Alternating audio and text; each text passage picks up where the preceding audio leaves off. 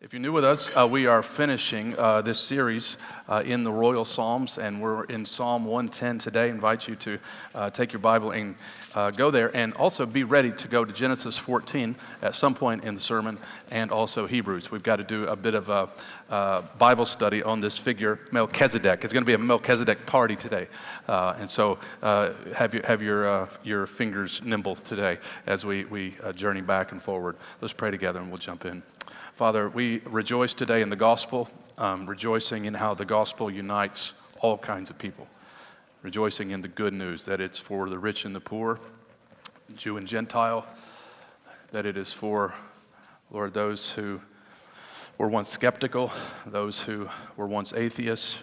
Uh, your gospel has transformed all kinds of people, and it continues to do so today. As the psalmist says, the Lord is working salvation in the midst of the earth. And so I pray that you would give us uh, a deeper appreciation for the message of the gospel, for how the Bible is even put together as we think on that today, as we think about the, the kingship and priestly ministry of Jesus Christ. We pray you would give us a greater sense of wonder and a great heart for the world, uh, that the world would hear this, me- this message. In Jesus' name we pray. Amen. I wonder what sort of story we've fallen into Sam asks Frodo as they journey together to Mordor so Frodo can drop his bit of bling off in the volcano. It's a really good question. What kind of story have we fallen into? The Bible shows us that we have fallen into the best of all stories. It's what C.S. Lewis called the true myth. That is the story of salvation that we read about in the Bible, it's the greatest story of all time because these events actually happened, and we are part of it. And Psalm 110 is one of those passages in the Bible that helps us see a bit of how the whole Bible is put together. That it is 66 books, but it is a unified book telling the story of redemption. In fact, it looks back to Genesis some 2,000 years before the incarnation as we read about this figure Melchizedek. It's written by David, which was a thousand years after uh, Abraham, so a thousand years before the coming of Christ. And then Jesus himself, in his earthly ministry, quotes Psalm 10, verse 1, forcefully in order to explain to people who he was. And after the resurrection, the early church preached Psalm 110 as they thought about the resurrection and the enthronement of Jesus. And this psalm looks ahead to the final day in which Jesus will put all of his enemies under his feet. It's, it's that kind of story that we've fallen into. It's a story that should inspire hope in us today, confidence, humility, praise. This is the most frequently quoted psalm in the New Testament. In fact, it's the most frequently quoted Old Testament text in the Bible, in the New Testament. The New Testament writers refer to Psalm 110, allude to it, cite it more than any other passage, and that says something about its significance. Allusions and quotations appear in the Gospels, in Paul's letters, in Peter's letters. As I said, Jesus uses it to explain his own identity.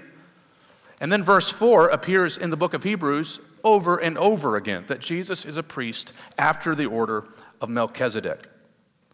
Now, Melchizedek is an interesting figure.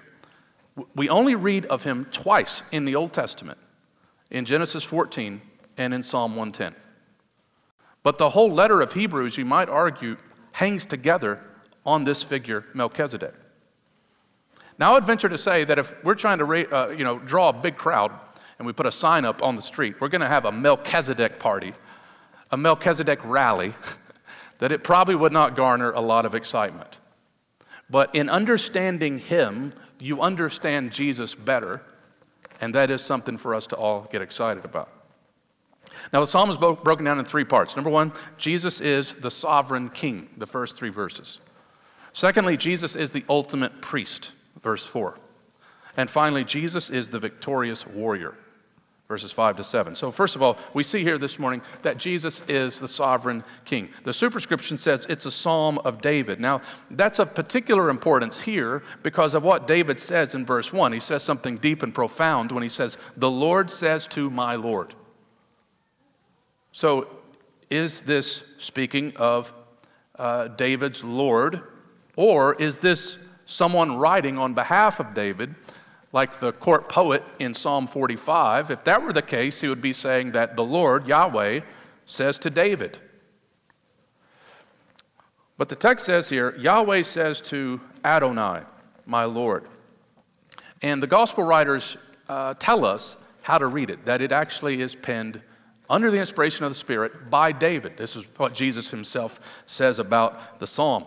I don't know if you recall the incident, but in Mark chapter 12, there's a series of interviews they're having with Jesus, kind of like a, uh, uh, what do you call that, a press conference, where they're trying to trap Jesus. They're trying to get Jesus to say something uh, that would, would get him in trouble. And then Jesus turns it and he asks the question to the crowd. And the text Jesus brings up is Psalm 110. This is uh, Mark 12 35. As Jesus taught in the temple, he said, How can the scribes say that Christ is the son of David? David himself, in the Holy Spirit, declared, The Lord said to my Lord, Sit at my right hand until I make your enemies, under, uh, until I put your enemies under your feet. And then Jesus says, David himself calls him Lord. So, how is he his son? And the great throng heard him gladly. So, who does Jesus say wrote Psalm 110? He says, it, it, is, it is David. And who does Jesus imply, my Lord, uh, what, what that means? Well, he doesn't say it refers to David. The second, my Lord, refers to the Messiah. And Jesus uses this psalm to get in the face of these religious leaders to say, I am Lord. I am Messiah. I may not be the Messiah you expected, nor the Messiah that you want, but I am the Messiah you need. David's son and David's Lord, all wrapped up together. Which means, you know, we have this idea in modern culture that's existed for some time in various places around the world that people kind of like Jesus, um, but they do not bow the knee to the lordship of Jesus. They like certain aspects of Jesus, but this psalm Jesus uses to tell uh, the religious leaders, you have to take me as I am, which, you know, is that great confession of doubting Thomas in uh, John 20, my Lord and my God.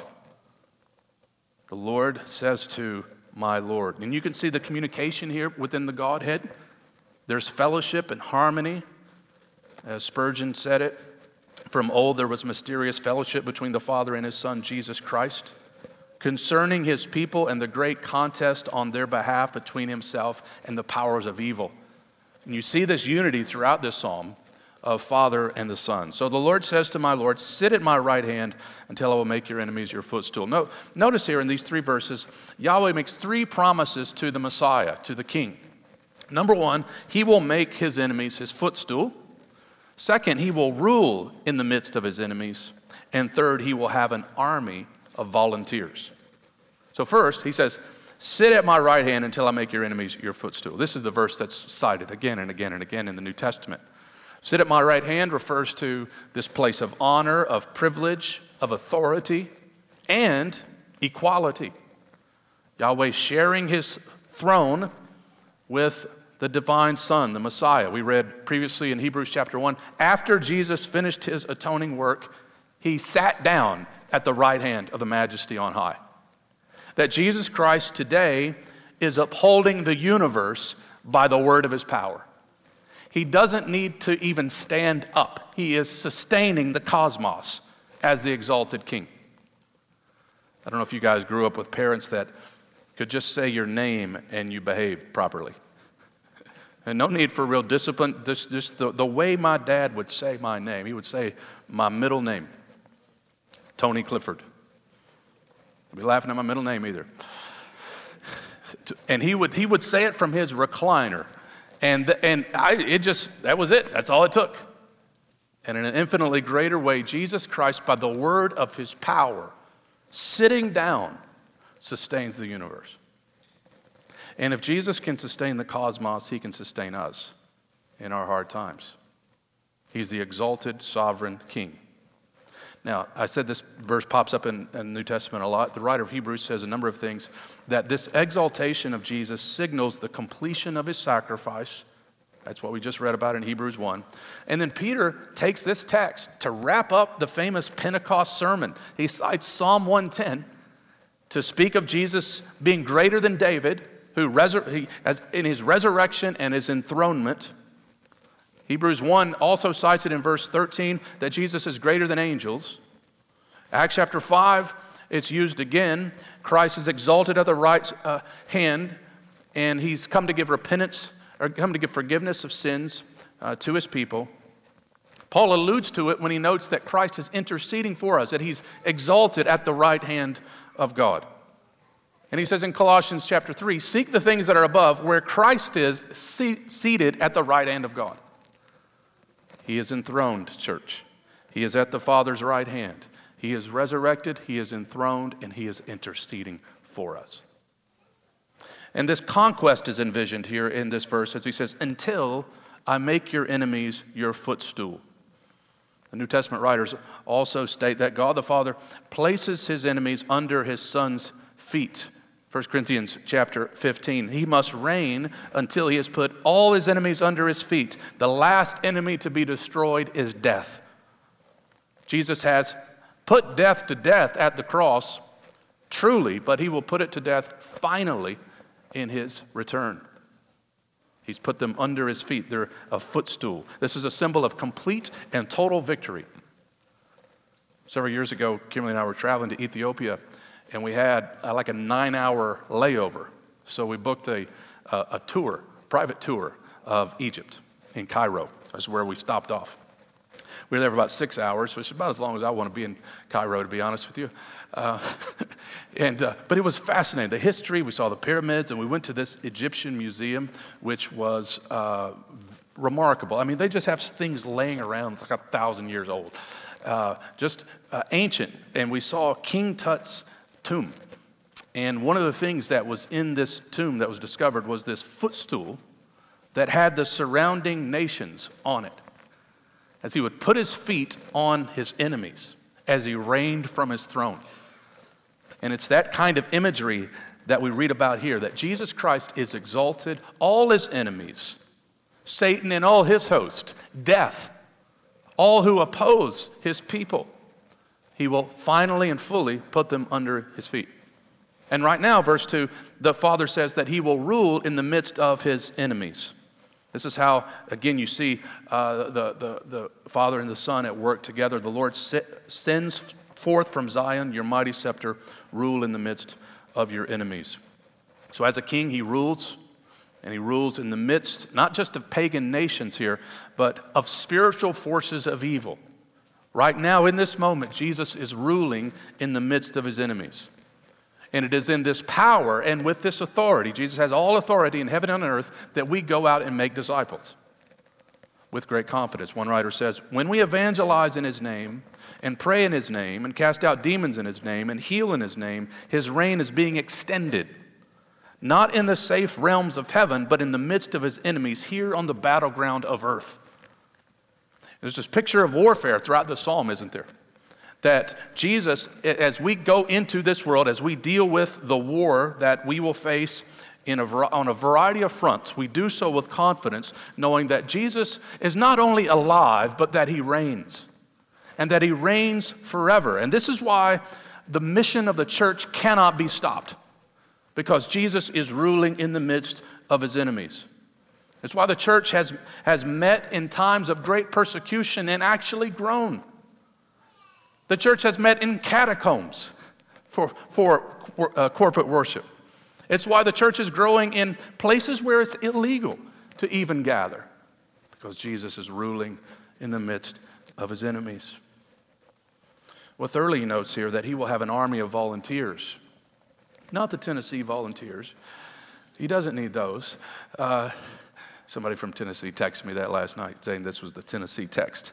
Uh, that they will offer themselves freely on the day of his power in holy garments. And so there's a picture of Jesus having willing servants that will join him on the battlefield. And that's what we do. We go into this world that's populated with the forces of evil and darkness, and we go with his power, we go with his authority, and we offer ourselves happily, right? As he says here, freely. He gives us these holy garments, that is to say, they are prepared for battle. They are arrayed in splendor. We go with our royal king. And I think this kind of language anticipates phrases like Romans 12:1 where we offer up ourselves as living sacrifices, holy and pleasing to God. So we, we share in his service and we share in his reign as his people, as a kingdom of priests. And then he says something that's quite puzzling in verse 3 at the end From the womb of the morning, the dew of your youth will be yours. Now, this is a difficult phrase. It could refer to the excitement of this army, or it could refer to the beauty of the garments being worn. But more likely, in my opinion, this speaks about Jesus as the king priest who is portrayed in royal apparel and being preserved with youthful zeal. His, his, his strength never runs out. He will not grow weary as our eternal king. He will have perpetual youth. And that is a glorious thought. In our weariness, we look to this one who never grows tired. As we fight in this battle, the spiritual war that we're in, we do so knowing that our Messiah is strengthening us that he is not growing weary at all. My brother Stephen here last week, we were talking about saying growing old stinks. As we were lamenting uh, old age, as it were. And this is not to be said of Christ, our King. He is, he is in full strength and full glory today. Now, that's our King, the first three verses. Now, all of that we've seen in the Royal Psalms, this kind of language here, right? This is very basic Christianity. Jesus is king. Now, what happens next would have been a great shock as the writer talks about Jesus being also our ultimate priest. And this would have been a shock because the, the, the priest and the king were separate offices. There, there was no union. You don't read of an example except one, which the text refers to here, Melchizedek, that was both priest and king. And which has led some through the years to say, well, this must be talking about a different person. Because you, wouldn't put, you couldn't put a priest and a king together. In fact, you might recall King Saul sought to override this rule and act as a priest, and he lost the kingdom because of it. Or Uzziah, who was king for 52 years, tried to offer incense, and the Lord struck him with leprosy. The king and the priest did not go together. And yet, here, it says, the Lord has sworn he, is, he will not change his mind. You, and who does the you refer to here in context? It refers to my Lord in verse 1. So I don't think it's a different person. I think it's the same person. And further, the, the, whole, the book of Hebrews makes it plain, plain and obvious to us. The Lord has sworn and he will not change his mind. This is a done deal. You are a priest forever after the order of Melchizedek. Jesus Christ is both king and priest. Now, we also refer to him as prophet, but that would be another sermon. This text here is emphasizing the union of Jesus as king and priest. And you won't understand Jesus properly if you don't see him as both, equally both, right? So, as a king, what did a king do? The king represented God to people. Remember, uh, the, the king is called God's son. The priest represented people to God. And this is what Jesus does. Kings were known for strength and judgment, for power. Priests were known for sympathy, service, sacrifice, atonement. And you won't understand Jesus if you don't see how he combines things that no one else could combine. He is lion and lamb. He is judge and savior. He is priest and king. He gives atonement and forgiveness in His mercy, and as King, He reigns over all forever. And only one Old Testament figure had both Melchizedek. And so we turn to Genesis 14 briefly to see what this guy is doing. And when you read the story, you're like, what is he doing in the story? We don't have time to, to go on forever about this. I, one sermon I heard on this text went an hour and 10 minutes. Uh, and we could do that, but let me, let me summarize it and just read where he pops up here, okay? There's a, there's a battle going on.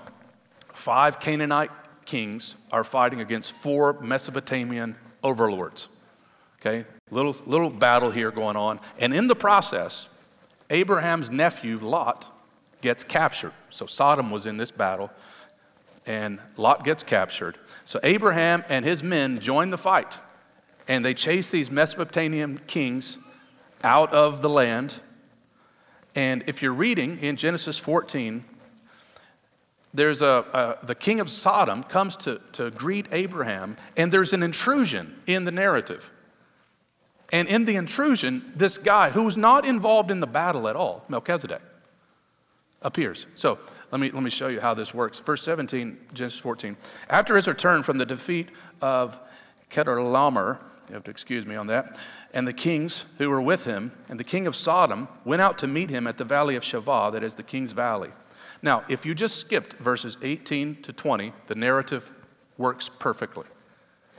So, verse 21 and the king of Sodom said to Abraham. So the conversation you see picks back up. But what happens in the middle of this story? You're like, what is this guy doing here? Right in the middle is this intrusion. Melchizedek, the king of Salem, verse 18, brought out bread and wine. Interesting. He was priest of the Most High, so he is a priest. And we've already read in verse 18, he's also king. And he blessed him and said, Blessed be Abraham by God Most High, possessor of heaven and earth. And blessed be God Most High, who has delivered you in, in, uh, delivered your enemies into your hand. And Abraham gave him a tenth of everything.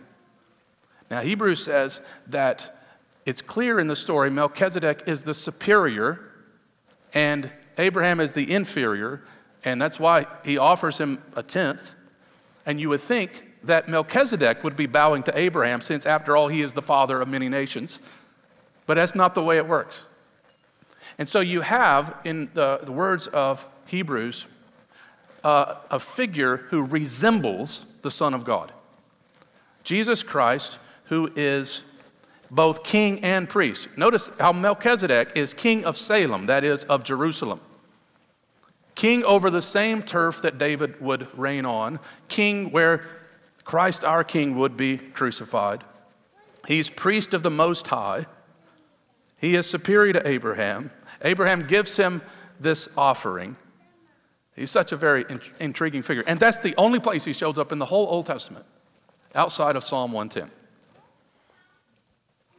He's such an intriguing figure, in fact, in Qumran, where they found all the ancient scrolls, in Cave 11 to be exact, there is what they call the Melchizedek scroll that's filled with all these speculations about Melchizedek from Jewish rabbis no one could really sort out where this guy comes from. And one of the interesting things about how he shows up in Genesis 14 is that there is no genealogy in a book filled with genealogies, which is why Hebrews says in Hebrews chapter 7 that he is without father or mother, meaning that there is no genealogy. Again, all of this is resembling Christ, who is eternal, who is both king and priest, who is the superior one, and to the one we we give our praise and adoration. And you can just imagine David as a king who had to hand copy the Torah, the first five books of the Bible, and was supposed to meditate on it day and night, just thinking about the early story of Genesis and this Melchizedek feature, figure, and under the inspiration of the Spirit, prophesies that Jesus Christ will be a priest after the order of Melchizedek. It's really fascinating. You just marvel at how the Bible is put together and how God, in His providence, works in history to make all of these things happen. As a result of being our priest, Jesus is our mediator. Hebrews says, and being made perfect, he became the source of eternal salvation to all who obey him, being designated by God a high priest after the order of Melchizedek. He is our great high priest who's entered God's presence, showing us the way to heaven. Hebrews 7:25 says, "Consequently, he is able to save to the uttermost those who draw near to God through him, since he always lives to make intercession for them." Listen, our grounds of assurance today is rooted in who our priest is. Jesus Christ has us. Jesus Christ has, has not offered a sacrifice like Old Testament priests, not the sacrifice of blood and goats, but actually offers up himself for us and is interceding for us. As you read further in the book of Hebrews, you, you find that Jesus is not only uh, this king priest, but he is the sacrifice himself. The pure, spotless Lamb of God, because we need a sacrifice that works, not some temporary, foreshadowing sacrifice from an imperfect high priest, but a sacrifice that is a once and for all sacrifice from the perfect Lamb of God. Jesus is all of that. We just marvel 2,000 years before the coming of Christ, this story in Genesis 14 is pointing ahead at the king priest, Jesus Christ. Well, we could spend a long time. I just encourage you to take the book of Hebrews over the next week and read through it for your own edification. Thirdly, Jesus is the victorious warrior, verses 5 to 7. Now we go, if you like, from Hebrews to Revelation. Verse 4 points us to the book of Hebrews and the priestly work of Christ. Verses 5 to 7 points us ahead to the book of Revelation, where Christ will put all of his enemies under his feet once and for all. We go from an enthronement here, the priest's enthronement is, to, is, is a prelude to a final conquest. You see, verse 5 the Lord is at your right hand. And again, you see the, the, the sharing, the, the equality here of their authority. He will shatter kings on the day of his wrath. They're acting as one, and he says that this king priest will do five things to his enemies. Number one is in verse 5 he will shatter kings on the day of his wrath. It will be no contest. We looked at that in Psalm 2, right? He will crush them with a rod of iron. This is not very popular stuff in modern culture, is it, to read texts like this? But you have to see it. And you have to, you have to realize it, and his warnings are for our good. Because you can have this king priest as your savior, or you face him as your judge. And if you're hearing the message, it's, it's a gift of grace. You don't have to fear this because you can trust him. He can be a refuge. Remember, there's no refuge from him, only in him. Secondly, he will execute judgment on the nations. So he's not a tribal deity, he's not a tribal king, he is the king of the nations. Thirdly, he says in verse 6 that he will fill the nations with corpses. This is very similar imagery to uh, Revelation 19. Fourth, he will crush leaders over the entire world. He will shatter chiefs over the wide earth. Again, you see more language like this in the book of Revelation how the kings of the earth were trying to hide in the cliffs in order to escape the judgment of the king. And then five, number, verse seven, he will drink from the brook of the way. I think this is an imagery of refreshment after the battle is over. He's now refreshing himself, and he will get it there, lift up his head. He will lift it up in triumph, in victory, to enjoy his rule forever. The victorious warrior will lift up his head, and because Jesus Christ will lift up his head, we can lift up our heads.